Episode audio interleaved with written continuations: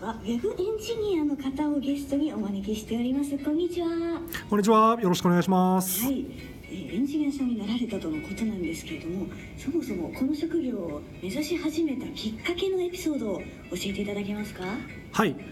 中学生の時に、えー、と自分でホームページを作ったのがきっかけでもうその頃からずっと憧れていた職業でした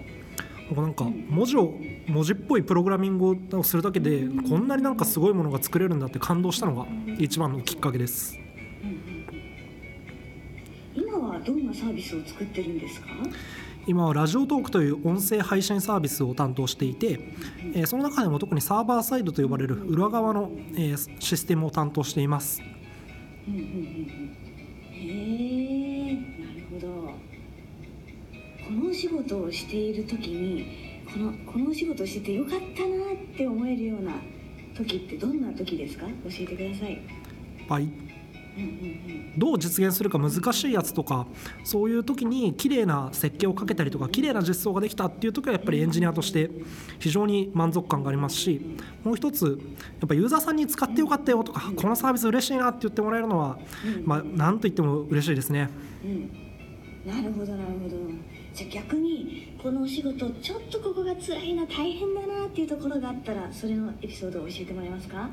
まあ、大変なのはやっぱり IT とか Web って非常に進化のスピードが速いので、えー常に勉強をしなきゃいけないことだと思います。でもこれは全然自分にとって大変だけど辛くはなくて、えーそれこそが楽しみの一つだと思って、えー一生懸命やっております。その大変なところもあるとのことなんですけれども。では、えーこれからこのエンジニアさんというお仕事を通じての目標を教えてください。はい、今音声配信サービスをやっているのでもっともっと